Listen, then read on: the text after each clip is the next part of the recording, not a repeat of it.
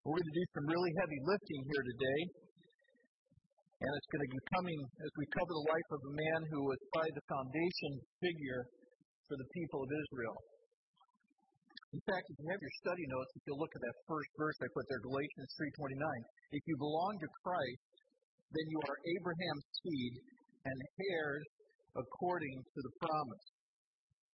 So we're going to try to master a theological concept today. And uh, that's critical to the Old Testament and really to all Scripture. So I'm just going to have to ask you to work really hard with me today, okay? Yeah. So I'm going to have to ask you to really stay with me and work really, really hard and love every minute of it, okay? okay. hey, in Genesis chapter 1 through 11, we, we kind of have already charted both God's goodness and also the downward spiral of the human race. And in the first chapter, God blesses Adam and Adam and his descendants disobey. So God begins again. And in Genesis 9 1, it says that God blesses Noah, but things go from bad to worse. And there's kind of this climax at Babel where people say, We will make a name for ourselves. We'll be like God. We'll devote ourselves to our own glorification. And so we wonder, as we've been reading these in the first chapter of the story, is God going to run out of patience? Is his dream for community among human beings that are made in his image going to be lost? Well, it's not. And God will begin again, and he's going to work with one man. It's a man who was originally named Abram. God changed his name to Abraham. So, in the course of my teaching this morning, if I use Abraham, it might be pre his being named Abraham, but they'll just keep things from being that confusing. And his wife Sarai, who gets named Sarah, so you'll you'll know uh, who I'm talking about. All right. And by the way, Abraham means father of many. Later on, it'll say father of many nations. God's going to form a covenant with Abraham. And by the way, covenant is a key word for us today. It's interesting that we know a lot more about uh, ancient covenants today than we did a hundred years ago based on a lot of archaeological ex- expeditions that have been done and we have now numerous texts from the 4th, 14th, and 13th century BC, uh, especially from the Hittite texts that were found where these kings had um, covenants with their subjects.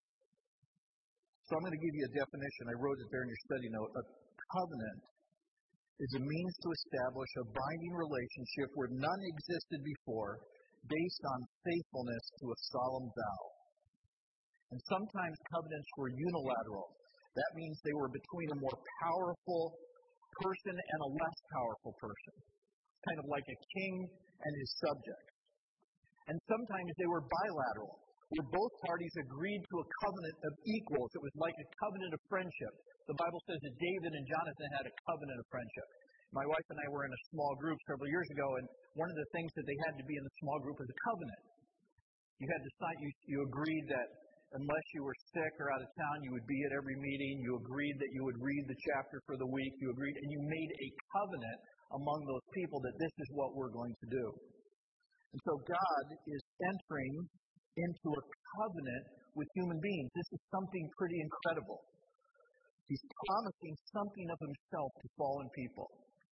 So I want to focus today quickly on four encounters that Abraham has with God and, and we'll see the nature of this covenant become clearer and sharper and I think deeper. So, just back up to chapter 11 real quick, verse 31. It says, Terah took his son Abram, his grandson Lot, son of Haran, and his daughter in law Sarai, the wife of his son Abram, and together they set out from Ur of the Chaldeans to go to Canaan. But when they came to Haran, they settled there. Terah lived 205 years and he died in Haran. Chapter 12. The Lord had said to Abram, Go from your country, your people, and your father's household to the land that I will show you. I will make you a great nation, and I will bless you. I will make your name great, and you will be a blessing. I will bless those who bless you, and whoever curses you, I will curse, and all peoples of earth will be blessed through you. So God's command right out of the gate is, is to Abraham is to leave. Leave your country, leave your people. I guess in those days it would be your tribe. Leave your father's household, leave everything that's safe and familiar, including leave your old, old gods. Now, Abraham had not known the true God prior to this. But I want you to look at Joshua 24 2. I put this verse on your study notes. Joshua is saying to all the people, he says, This is what the Lord, the God of Israel, says. Long ago, your forefathers, including Terah, who's Terah? Father of Abraham. Yeah. Terah, father of Abraham, and Nahor lived beyond the river, and he's referring to the Euphrates River there, and worshipped other gods. So there they are. They're worshiping the, these different idols, the different false gods. And that was one of the whole points that Nate was making last week. Is that the moon is not the God. God created the moon. The sun is not the God. The animal is not God. The created things are not gods, but God created them. I was really interested in my studies this last week as I was reading about the Hebrew culture. They never refer to going outside into nature they always say going out into creation. And one of the interesting things about this whole uh, first uh, creation story is that in all the other creation stories that, that come about, the gods are fighting with one another, they're immoral, and human beings are just the lackeys, they're just the, the slaves to do the biddings of the gods. But in this creation story, the pinnacle of God's creation is human beings. And so it's just, it's an incredible thing. Now, there's an Old Testament principle that might be called the principle of separation. God says, I want you to be separate from the other gods and the other cultures that are around you, from their values and their priorities and their identity. Be separate from that because I have a mission for you. And that's what verse 1. He says, Leave your country, your people, your father's house, and go where? He says, Go to the land I will show you. And I think this is a little vague. You know, I, I, I think you'd agree. This isn't, you know, there's not much to tell his wife Sarah, and my experience is that wives like to know the details. You know, Kevin Harney has an interesting perspective on this in his book called Creating New Community Life Changing Stories from the Pentateuch. And here's what he says Imagine the conversation they must have had. And remember, these are real people. Just think what this interaction would have sounded like. Sarah, Pack up all your belongings. We're moving away from everyone and everything familiar to us. Where are we going? I don't know exactly, but I'll know when I see it. You have to believe that Sarah would have asked what any wife would ask How will we know if we get lost? Whom will we ask for direction? And Abraham replies, We won't get lost. God will tell me when we get there. God who? Because remember, Sarah didn't know this guy. I didn't catch his last name.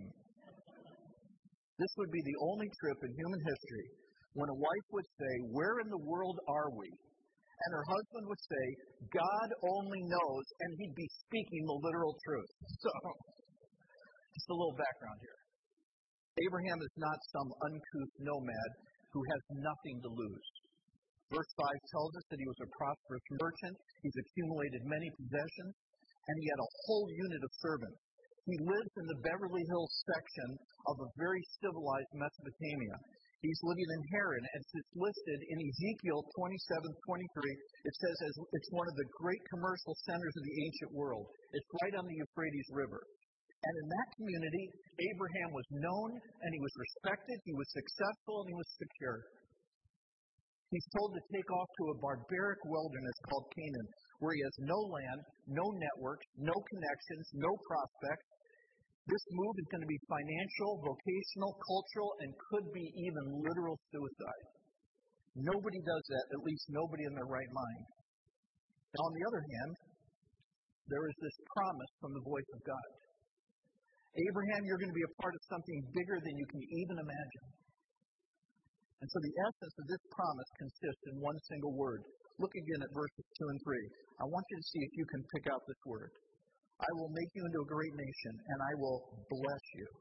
And I will make your name great, and you will be a blessing. I will bless those who bless you, and whatever whoever curses you, I will curse. All peoples of the world will be blessed through you. Remember initially back in Genesis, it was God who wanted to bless Adam and Eve. And then remember that he wanted to bless Noah in Genesis chapter 9. And God says, I will make a great nation. Now we're already uh, No, we already know from chapter 11 that his wife Sarai was barren. She was childless. And God says, I'm going to make your name great. Do you remember what group of people said, We're going to make our name great? It was the people of Babel. God loves to exalt people if they come to Him humbly, but He just takes arrogant people and He doesn't exalt them because He knows that they'll be destructive to everybody else. So God wants to initiate this covenant of blessing with Abraham. And I, remember I mentioned there's two kinds of covenants a bilateral covenant between two equals, or there's a unilateral covenant between a stronger partner and a weaker partner. So in this covenant between God and Abraham, is it bilateral or unilateral? That's the question. unilateral. Good. That's right. In unilateral covenants, the stronger partner always is after something, at least in human covenants water rights, more land, sheep, cattle, women. The stronger partner is always having an agenda on their mind of what they want to get from the, the lesser partner.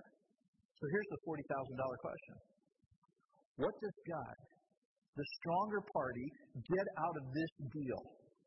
I mean, he knows the human race. The first 11 chapters of the Bible are, are been a setup for this. You know, the human race means heartache, it means ingratitude. It means folly and corruption and sin. So, what does God get out of this covenant? I think He gets somebody to bless. He gets somebody to pour out the affection and the warmth and the love of His heart. This is why throughout the Old Testament, the writers just seem to be staggered. They're almost undone by the fact that God would make a covenant with human beings. This is why in the Old Testament, they refers to covenant 285 times. God is always the God of the covenant. You might see, depending on the translation that you use, a phrase that is primarily characteristic of God. It goes along with His holiness. It always says this the steadfast love of the Lord, or the steadfast love of God.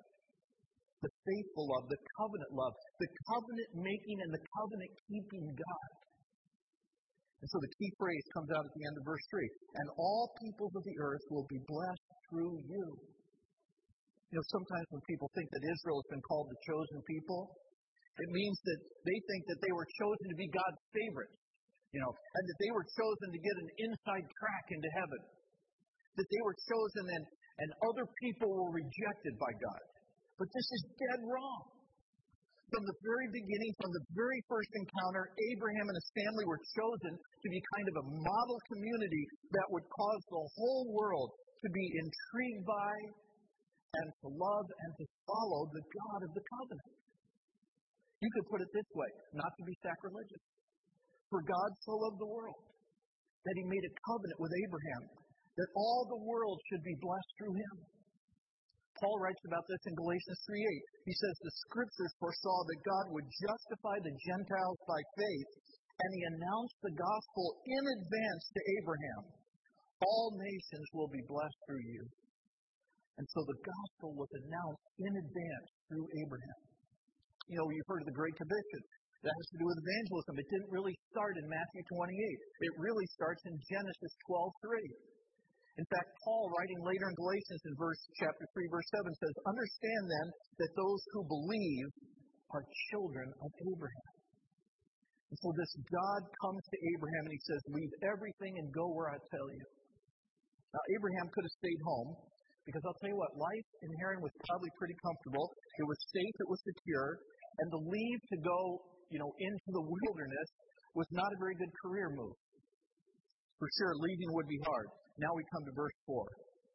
In a sense, the whole story of the Old Testament hinges on one single phrase in verse 4, two words Abraham went.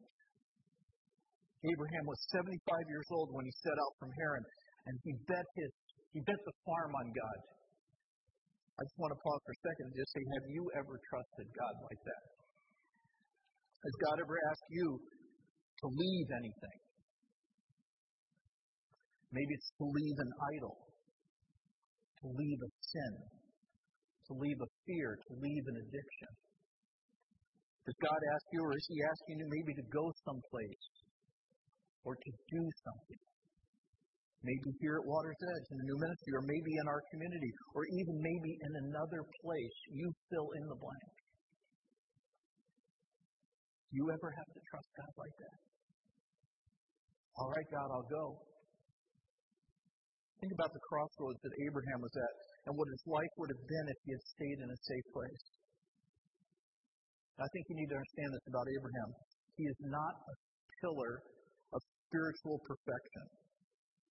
One of the first things that happen is as he's going down to Canaan, there's a famine, and so he has to go down to Egypt so he can where there's more food. And some other time we'll talk more about what's going on in Egypt with all the, the fertile ground there. And, and in those days, travel was extremely dangerous, especially if you're a woman, because you had no rights. And so women depended on the protection of their husbands. So look what happens in chapter 12, verse 11. These are the first words that were recorded of Abraham in the scriptures, this great man of faith. As he was about to enter Egypt, he said to his wife Sarai, I know what a beautiful woman you are. When the Egyptians see you, they will say, This is his wife. And then they will kill me, but they will let you live. Say you are my sister, so that I will be treated well for your sake, and my life will be spared because of you. I don't think this was a great moment in the history of husbandry. okay. And Sarah gets stuck in Pharaoh's harem, and God has to intervene. And the Pharaoh of Egypt ended up having to give a lesson on integrity to Abraham, the man of God. In fact, as I was studying about this, one of the characteristics of Egypt was the, this aspect of, uh, of value within their culture was truthfulness. And Pharaoh comes and he says to Adam, you know, why didn't you tell me she was your wife? And uh, so you can read about that there in chapter 12. And so he sends Sarai and, and Abraham on their way.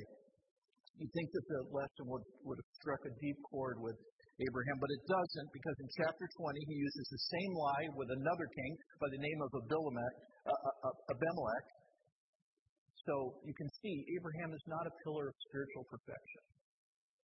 But he does get some things right. And in chapters 13 and 14, especially as it relates to possessions. In chapter 13, there's a conflict between his staff and, and the employees of his nephew Lot over some grazing rights. And Abraham deliberately gives Lot the, the best choice of whatever land he wants, even though he's the elder one and he could have insisted, he lets Lot take the best land. But Abraham experiences God's blessing because he trusted enough to be generous. By the way, in our midweek studies this week, we'll be studying more specifically about Lot and Sodom and Gomorrah and also the story of Jacob. Because, as I mentioned last week, we just don't have time to, to cover everything on Sunday morning that, that we've been studying. And then in chapter 14, Lot is captured, and uh, there's this raid that comes down and from a king in the east, and to show you how prominent Abraham was, the Bible tells us that he had 318 trained soldiers on his staff. And so, in a daring rescue attempt, he saves Lot. And then two kings come to Abraham, and they represent two completely different ways of dealing with possessions. One is the king of Sodom, and he offers to allow Abraham to keep all the spoils of war. But there's one condition he would have to give his allegiance to the king of Sodom. And the message is this powerful men are allowed to grab and keep whatever they want. And so he invites Abraham to be a part of his coalition. And Abraham, at a great cost to himself, says no.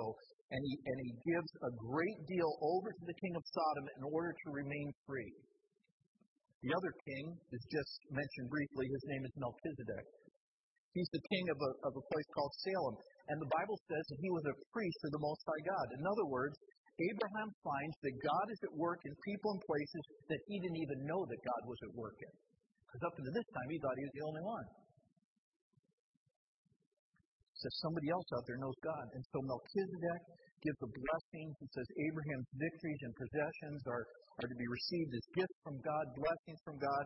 They really don't belong to Abraham at all. And now I want you to look at verse 20, the end of verse 20.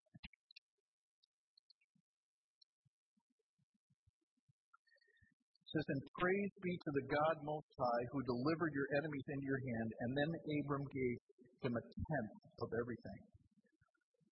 Now, this is kind of interesting to me. I've heard a lot of people say, well, you know, the tithe is really Old Testament law.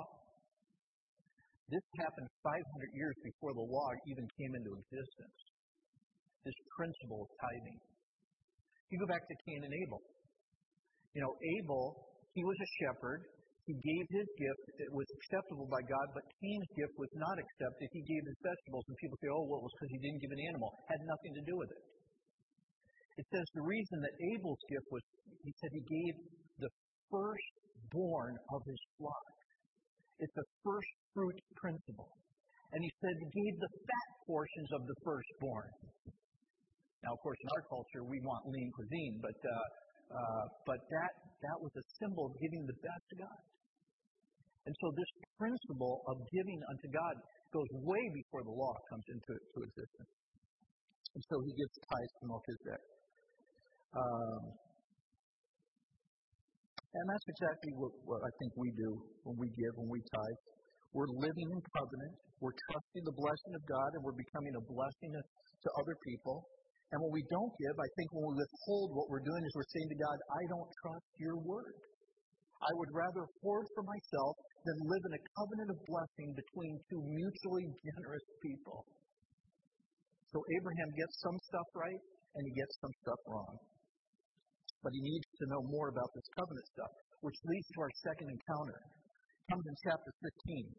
And God has a conversation with Abraham with which uh, might be called a DTR. Anybody know what a DTR is? Define the relationship. Yeah. This I could speak a lot about this from experience. Okay, I, you know, when a young man and a young woman have been hanging out together, and one of them will eventually say, "We need to talk I need to know if there's a commitment here. It's time to either paint or get off the ladder, poop or get off the pot. We need a DTR, a define the relationship. And usually when that happened with my old girlfriends, it was, we're done. but, uh, but not with Kathy. we had our defining, but we defined the relationship, and God is going to have a little DTR with Abraham. Now, you need to understand that to enter into a covenant was a very serious business in the Old Testament. In chapter 15, verse 18, it says this On that day, the Lord made a covenant with Abram, and he said, To your descendants I will give this land from the river of Egypt to the great river, the Euphrates. Now, in Hebrew, the word to make a covenant meant to cut a covenant. That's how you would translate that word literally, to cut a covenant. And I'll tell you why. When people made a covenant, there would be a ceremony that was conducted, and one of the things they would do is they would take some animals and they would literally cut them into two pieces, and they would separate those two pieces, and then they would walk between them. And it was a symbolic meaning of saying something like this when you were walking through it. May this be my fate if I don't live up to the covenant. May what happened to this animal happen to me.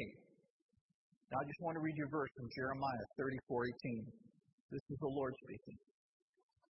The men who have violated my covenant and have not fulfilled the terms of the covenant that they made before me, I will treat like the calf that they cut in two and then walk between its pieces.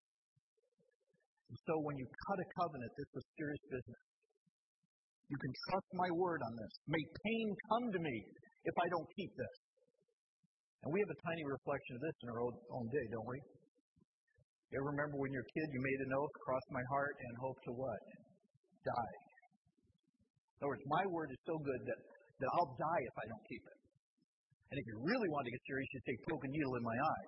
You know, uh, so when somebody violates a covenant, you don't just kind of rip it up and say, oh, don't worry about it. No, somebody, there were sanctions, there were consequences. Somebody had to pay. And there were implications to the person who violated the covenant. Now I want you to look at chapter 15, verse 8. But Abram said, O sovereign Lord, how can I know that I will gain possession of it? So the Lord said to him, Bring me a heifer, a goat, and a ram, each three years old, along with a dove and a young pigeon. And Abram, Abram bought all those to him. He cut them in two, and he arranged the halves opposite each other. The birds, however, he did not cut in half. We'll come back to that later. Now go down to verse 17. Because in verse 13, God comes to him in a dream and explains, and now 17, I want you to notice who takes the covenant walk. When the sun had set and darkness had fallen, a smoking fire pot with a blazing torch appeared and it passed between the pieces. Now, in the Old Testament, especially in the Pentateuch, smoke and fire symbolize whose presence? God. That's right. A pillar of fire by day, uh, by night, and a cloud of smoke by day. God's presence. And so, what is it that passes through these cut animals right down the middle? Who's taking the covenant walk? The fire and the torch pass between the pieces. That's God. God is so desirous for Abraham to trust him, for somebody to trust him, that he condescends to make an oath. Abraham, I want so much for you to trust me. I want to make the covenant. I'll take the covenant walk. And may it so be to me if I don't keep the promise of the covenant that I'm making to you. I'm a promise making and a promise keeping God. One quick point here about the New Testament. I think now you understand the significance of the moment when Jesus says, This cup is the new covenant of my blood, in my blood. See, the old covenant between God and the descendants of Abraham had been shattered, not by God, but by human beings. Somebody had to pay. The covenant had been violated. And Jesus says, I'll pay. I'll suffer. I will cut a new covenant with my body. The blood that is shed will be my blood. I will be cut. And next Sunday is Worldwide Communion Sunday. We'll be celebrating it here. I hope you make every effort to come, and I hope you'll be preparing yourself this week as you get ready to come to this new covenant meal. This, this, this commitment to celebrate the Lord's table is so important because of what it represents in terms of the covenant that God has made to us. Well, back to Abraham. God said he would make a great nation out of Abraham's descendants. There's only one problem no kids. And he's in his 80s. And Sarah's in her 70s. Now look at chapter 16, verse 1. Now, Sarai, Abram's wife, had borne him no children, but she had an Egyptian maidservant named Hagar. So she said to Abram, The Lord has kept me from having children. Go sleep with my maidservant. Perhaps I can build a family through her. Abram agreed to what Sarai said seems a little passive on Abraham's part, I think. You know, I mean, doesn't really argue real hard. Well, okay, honey, if you think it's a good idea, I'll do it for you. Uh, you know. So verse six or verse three. So after Abram had been living in Canaan ten years, Sarah his wife took her Egyptian maid servant Hagar and gave her to her husband to be his wife. But he slept with Hagar, and she conceived. Now the writer who Nate last week said to us that, that most biblical historians believe to be Moses writing this, is kind of repeating a phrase that took place in the fall of the garden, isn't it? In the garden, it says, Eve took the fruit and she gave it to her husband. And literally, it says, and he listened to the voice of the woman. Here's another fall. He listened to the voice of his wife. And Ishmael is born, and Abraham, we're told, is 86 years old. But this is not covenant behavior. So God comes again. It's another round of clarity. Now look at chapter 17, verses 1 through 8. When Abram was 99 years old, the Lord appeared to him and said, I am God Almighty. Walk before me and be blameless. I will confirm my covenant between me and you and will greatly increase your numbers. Abram fell face down, and God said to him, As for me, this is my covenant with you. You will be the father of many nations. No longer will you be called Abram, but, you will, but your name will be Abraham. For I've made you father of many nations, and I will make you very fruitful. And I will make nations of you, and kings will come from you. And I will establish my covenant as an everlasting covenant between me and you and your descendants after you for the generations to come, to be your God and the God of your descendants after you. And the whole land of Canaan, where you are now an alien, I will give you as an everlasting promise to you and your descendants after you, and I will be their God. Now, can you imagine Abraham hearing this? And then God says, there's going to be a little sign of this covenant. Covenants, by the way, often had signs, or there were either reminders or uh, memorials to, to the covenant, some type of symbol. There, there's going to be a sign, God says, And what I want you to do is be circumcised. Now, can you imagine Abraham hearing that at 90? Noah got the rainbow as a promise. Why, why couldn't I have something like that? You know? Might have heard the story of the two little boys lying on gurneys in the hospital, and one boy said to the other, What are you in here for? He said, I'm in here because I'm getting my tonsils out. The other boy said, Oh. He said, That's no problem. I have my tonsils out, and since they feed you ice cream for a couple of days, and after a while, there's no problem. He said, uh, You know, I think you're going to be in good shape. So then the boy says to him, What are you in here for? And he says, I'm in here for circumcision. And the other boy says, Wow, that's terrible. He says, I was circumcised when I was a baby and I couldn't walk for a year. So, uh, but, uh, but here's the key. Here's the key. Chapter 17, verse 23. On that very day, Abraham took his son Ishmael and all those born in his household or bought with his money, and every male in his household was circumcised as God told him. He obeyed that very day. But even that, uh, even with that, neither he nor Sarah had perfect faith. In fact, they both laughed.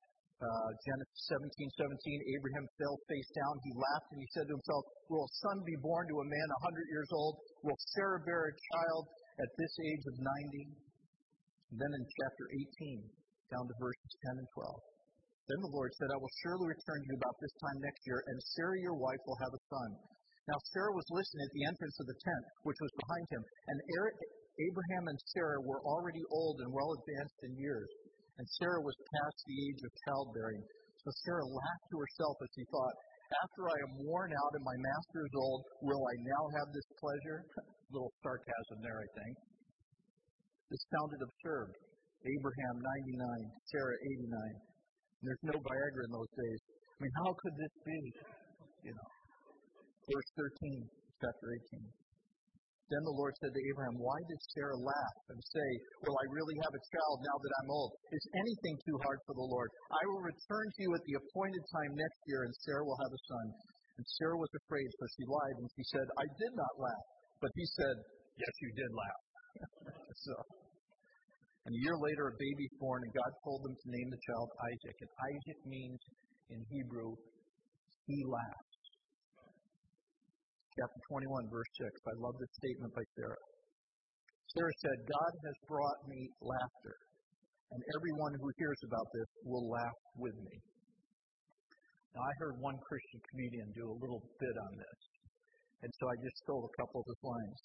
He said, Everybody laughed because a child is born in the geriatric ward and Medicare paid for it.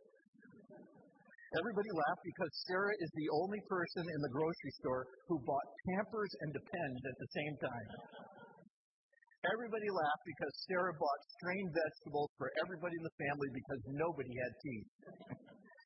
and everybody who hears this will laugh, she says. So she names the child He Laughs chapter 21, verse 7. And she added, Who would have said to Abraham that Sarah would nurse children? Yet I have borne him a son in his old age. And the child grew and was weaned, and on the day that Isaac was weaned, Abraham held a great feast. But Sarah saw that son whom Hagar the Egyptian had borne to Abraham was mocking. And she said to Abraham, Get rid of that slave woman and her son, for the slave woman's son will never share in the inheritance of my son Isaac. The matter distressed Abraham very greatly because it concerned his son. I want you to notice a, a little something here. Might not be a, a major point, but it's just interesting. She doesn't call them by name, Hagar and Ishmael. She says, that slave woman and her son. And you know, we tend to do that when we sin against other people. We tend to dehumanize them. We try to forget that they're real people. We don't say their name. We don't look them in the eye. Remember the prodigal son uh, and his brother?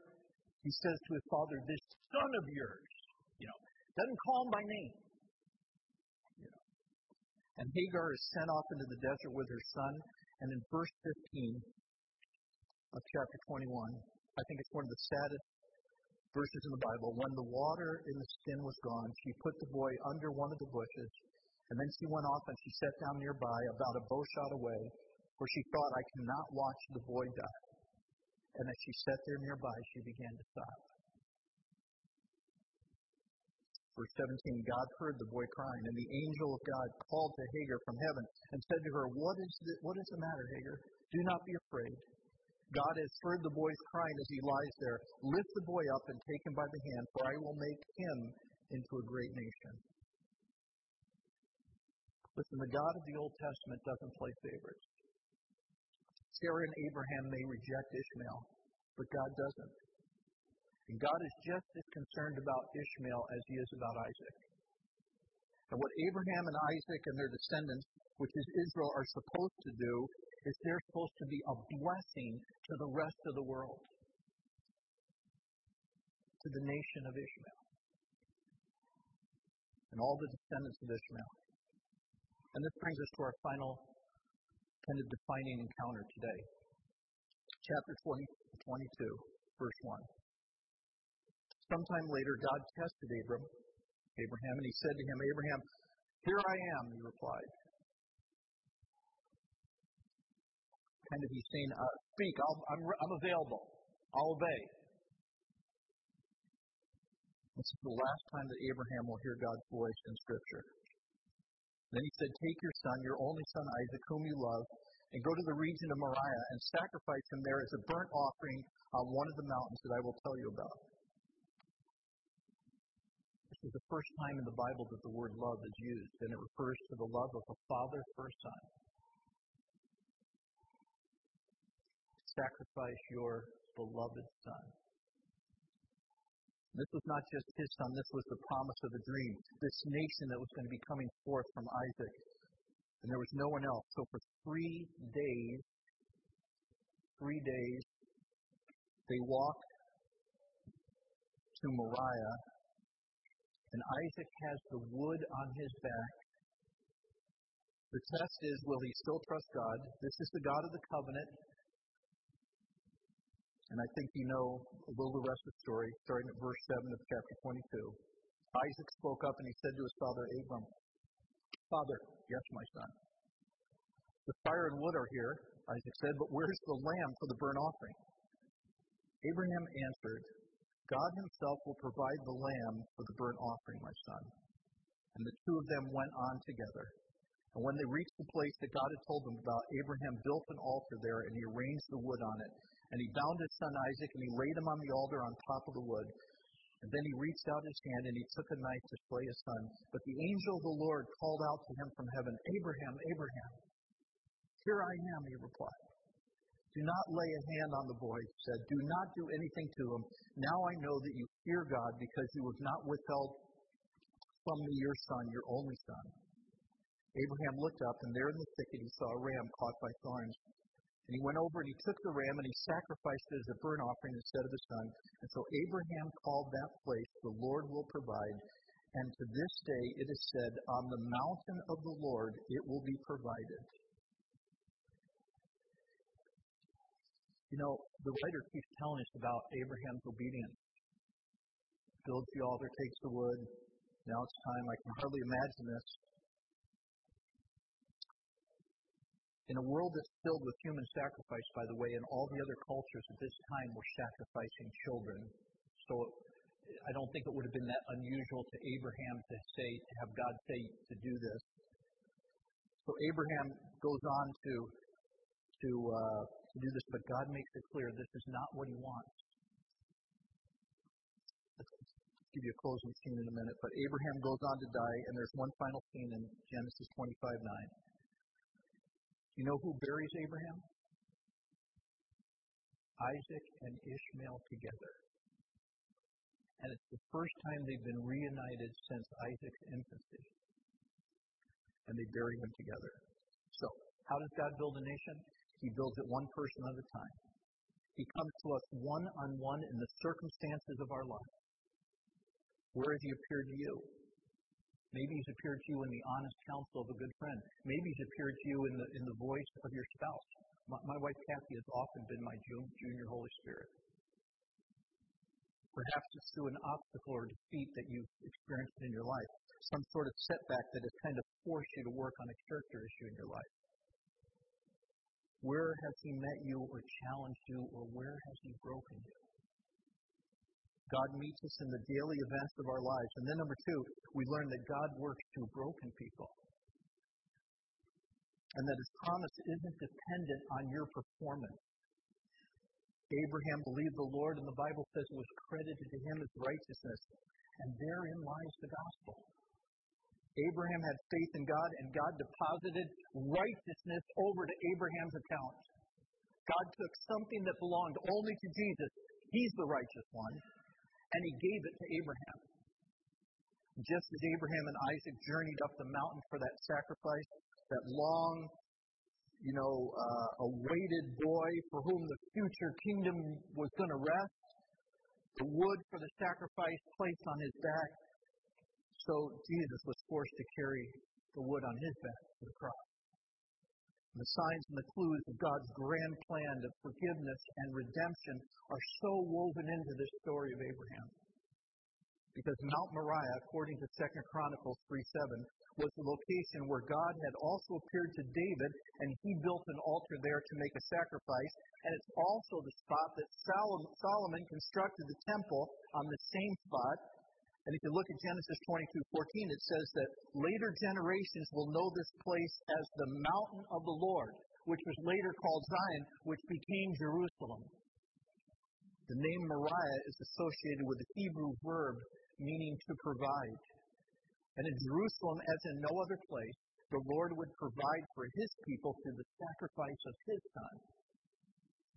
Well, that's enough for today. We'll take an extensive look at Lot and Sodom tomorrow as, the week goes on. Let me just close with telling you one quick story. Uh, all of us, I would imagine, have somebody who's like a guru.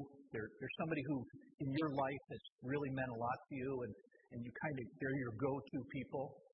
Well, one of the pastors who was most influential in my Christian upbringing and formation, spiritual formation, is a guy by the name of Earl Palmer. He was the pastor of, of uh, first Pres Berkeley, and then he went to University Pres in Seattle, Washington.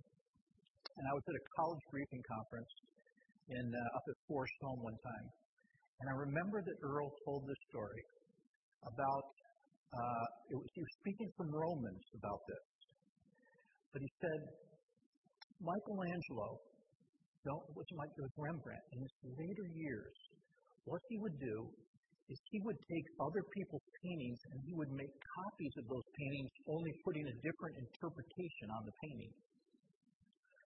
So this one painting that Rembrandt used to make his famous painting of, of uh, Abraham's sacrifice and Isaac, it, it had Isaac lying on the altar, and he's looking up in kind of rage at his father, and Abraham is coming down, and he has that knife, and as he's coming down, there's an angel who's actually wrestling the knife out of Abraham's hand, and there's no ram in the thicket in the painting. So you get the feeling that Abraham is trudging up the mountain for God, and he's going to do this, and it kills him, and he's coming down, and the angel says, Abraham, Abraham, no, Abraham, Abraham, no. And finally the angel has to pull him back from doing what he was going to do. And in Michelangelo's painting, or Rembrandt's painting, here is Isaac lying on the, on the, the, the altar. And Abraham has his eyes covered and he's very calmly there. And as, as the painting has it, the knife is already several inches out of his hand. And up in the corner, the angel has cupped his hands. And so you get the feeling that Abraham didn't want to do it, and he's trying to obey. And as he's coming down, the angel goes, Abraham, goes, I don't have to do it. There in the thicket in the painting is that ram that's going to be used for the sacrifice. This is the, this is the gospel, men and women. Whatever your name is, you, you, you. There's a sacrifice that's been provided for you. And it's on Mount Moriah. And it's the person of Jesus Christ You don't have to do it. And that should give great relief. This covenant making and this covenant keeping God. And that's why we talk a lot about being people of the covenant. Let's pray together. Father, thank you for your word today. I'm really amazed at the humanity of Abraham, and I'm also amazed at the faith of Abraham. And I see that being so many people's story and my story that imperfect me who just wants to obey and wants to follow and then make stupid decisions and, and fouls up things because I take it back into my own hands. But I believe that those folks who are sitting here today want to be people of faith as well. We want to trust you. We want to take you at your word.